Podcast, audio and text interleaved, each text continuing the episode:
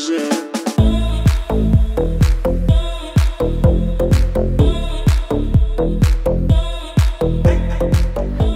back to the Beauty Inspires Beauty podcast. I'm your host, Jessica Burgio. And in today's solo episode, I haven't done one in so long. I've been meaning to do them, but I've just had so many amazing guests that I wanted to get to you guys to share their stories, to talk about all the things. Um, in today's episode, I really want to talk about how to gain loyal clients that are on repeat, that no matter what, they're coming back to you, whether you move, um, whatever the case may be, through COVID, all the things. So, today I want to talk about what that looks like and ways that you can create those repeatable, loyal clients that not only come back to you, but they talk about you to their friends. They tell people all about you without you even having to ask for the referrals. Um, but asking is key. So, one thing that I learned when I was starting out in the industry was I was young. I knew that I had to find things to talk about with my clients first and foremost. Being in my early 20s, getting clients that were a little bit older than me, maybe family, like, you know, moms, um, dads, even. I did a lot of men's cutting in the beginning too. What could I talk to them about? That was one of the main things that my mentor at the time or my um, well, I assisted under him, really like drove home with me because I was like, you know, I'm 21, I'm 22, I'm going out, I'm doing this, doing that. And he really stressed the importance of being able to have those thoughtful conversations with your clients that created that really that comfortability with them so that you know they felt like they wanted to come back and just talk to you whether or not you did a good hair service or not or whether or not you did a service a great service on them regardless. So no matter what industry you're in, this can pertain to your business in creating a loyal client following that will stay with you and stand the test of your career. So for me, I just hit 20 years mm, back in September. And so to look back over the years to see how many clients I still have in my chair to this day that have been with me from the early, early beginnings, from when I wasn't charging what I charge now. Um, I've moved to multiple salon locations. It was never an issue. And I, I try to think, how can I really break down what it was that I did in order to keep those clients. Now, you will fall into the amazing category of people, you'll find loyal people, period. There are people who don't like change. Can I get amen? There are people who don't like change. They will stick with the same person regardless because it's just what they know. And no matter where you go, there they are. So, as my career progressed, um, I was lucky enough to work in a very busy salon that had client overflow. So the early stages of me building my business, yes, they took my my concerted effort to go out and pass out my cards because ideally I didn't just want the leftover clients from the other stylists that were a little bit older than me at the time, maybe wanting hair that I didn't really want to be doing. I wanted the young clients that wanted the cool, funky, shorter cuts, maybe fun colors. So I knew I had to go out and get those people. And so by making that connection on my own, getting out and talking to people in the real world, I we had an instant connection. They already had a small bit of trust because I was out there soliciting. I was out there talking about how amazing I was, how amazing the salon was that I was at. And so once they sat in my chair, I think there was like a sense of already, yeah, I'm good, do whatever you want, versus oh my gosh, I don't know who this is. I need to like have a 25 minute consultation. It was just a different vibe because I had gone out there and got that client on my own. So I think that's really something that's what we can do now virtually through social media is people really get to know you through social media the way you're showing up the way you present yourself the things that you talk about um, people have like a connection with you already. There is a little bit of that know, like, and trust already built in because they've been following you on social media. So that's a great way to build connection with people that then become loyal clients later on down the road. And it's really powerful to see how people do want to support you in your business. And I've just learned so much and so many amazing things from the clients that I do have um, I, I, stayed more open to having a wide range of clients. I didn't get so granular that I only want to do this type of hair or work with this type of a client.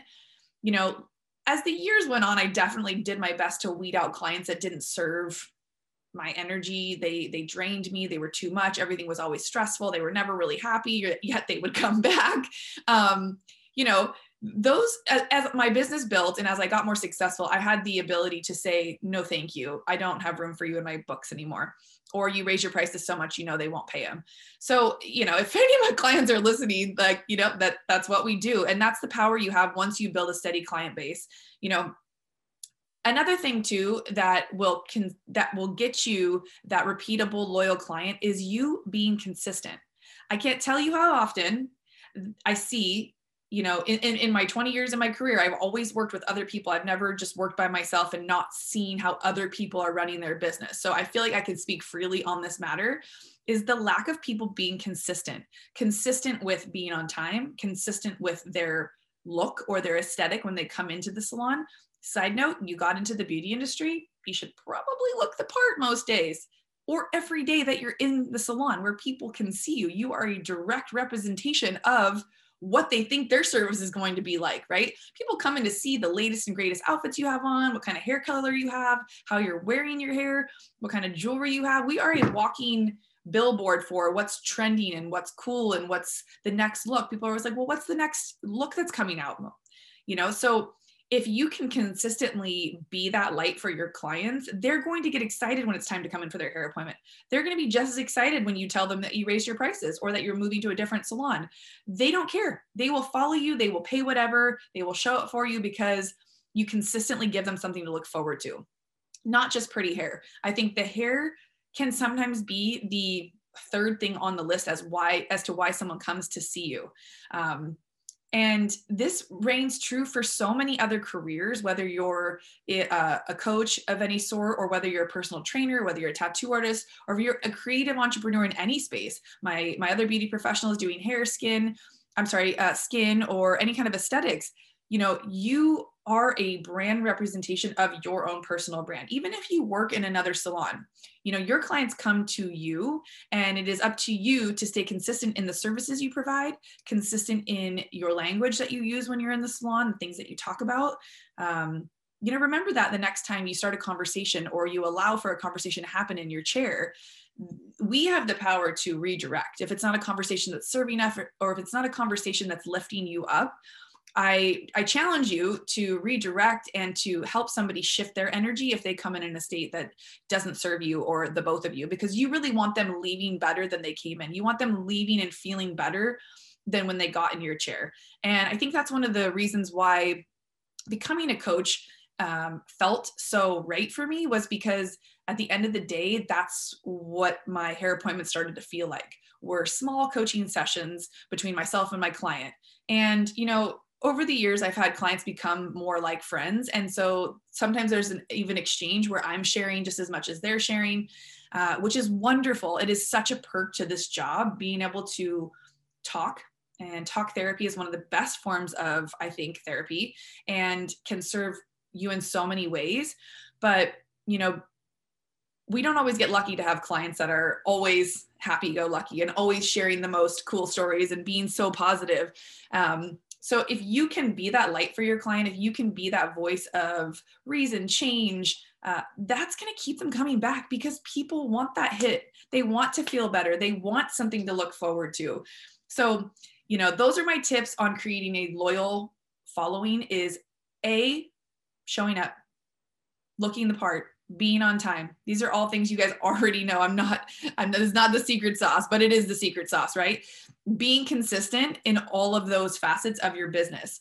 And one more thing I want to add before I let you guys go is when you are investing in yourself, in your business, in your talent, in your skill set, um, your clients see that and they want to hear about it. They want to know that you still care about growing your business. And so, therefore, that keeps them engaged and that keeps them looking to you as the expert in your field, not saying, oh, my hairdresser's uh, doing the same thing she's been doing for 20 years. She never takes classes. She's never up on the latest trends. When I ask her what's new, she doesn't have any insight. She's always like, oh, yeah, bangs, it's summer, just, you know, something basic. So come prepared to be that light for your client. Come prepared to even suggest new ideas, even if you know Susan's always got the same color and cut for the last 20 years. Maybe this will be the time she wants to change. Because if you know, and you've ever got new clients in your chair that were with somebody else for a really long time, one of the main things they say is, my girl just didn't want to give me what I wanted, or I, I wanted something different, but she never suggested it, or she never gave me anything different. Um, I think with COVID, there's been such a gap in people being able to see their stylist that they are either more inclined to try something new or, you know, go see somebody else. So if you are in that range where you're still trying to build that loyal, repeatable client base, don't be afraid to ask for referrals. Don't be afraid to put yourself out there as the expert in your field, showing that you know what you're talking about, that you're your brand, that you're this high higher level of um, stylist that people want to come see. So make yourself interesting, stay consistent, and I'd love to hear your takeaways on this or your best practices for creating a loyal client-based business in this industry. Because at the end of the day, you know, being a service provider is one of the most rewarding careers and I, I want you guys to know that anything is possible.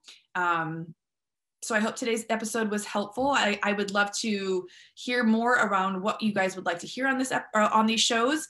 But uh, for now, I hope you guys have a beautiful weekend. Take care.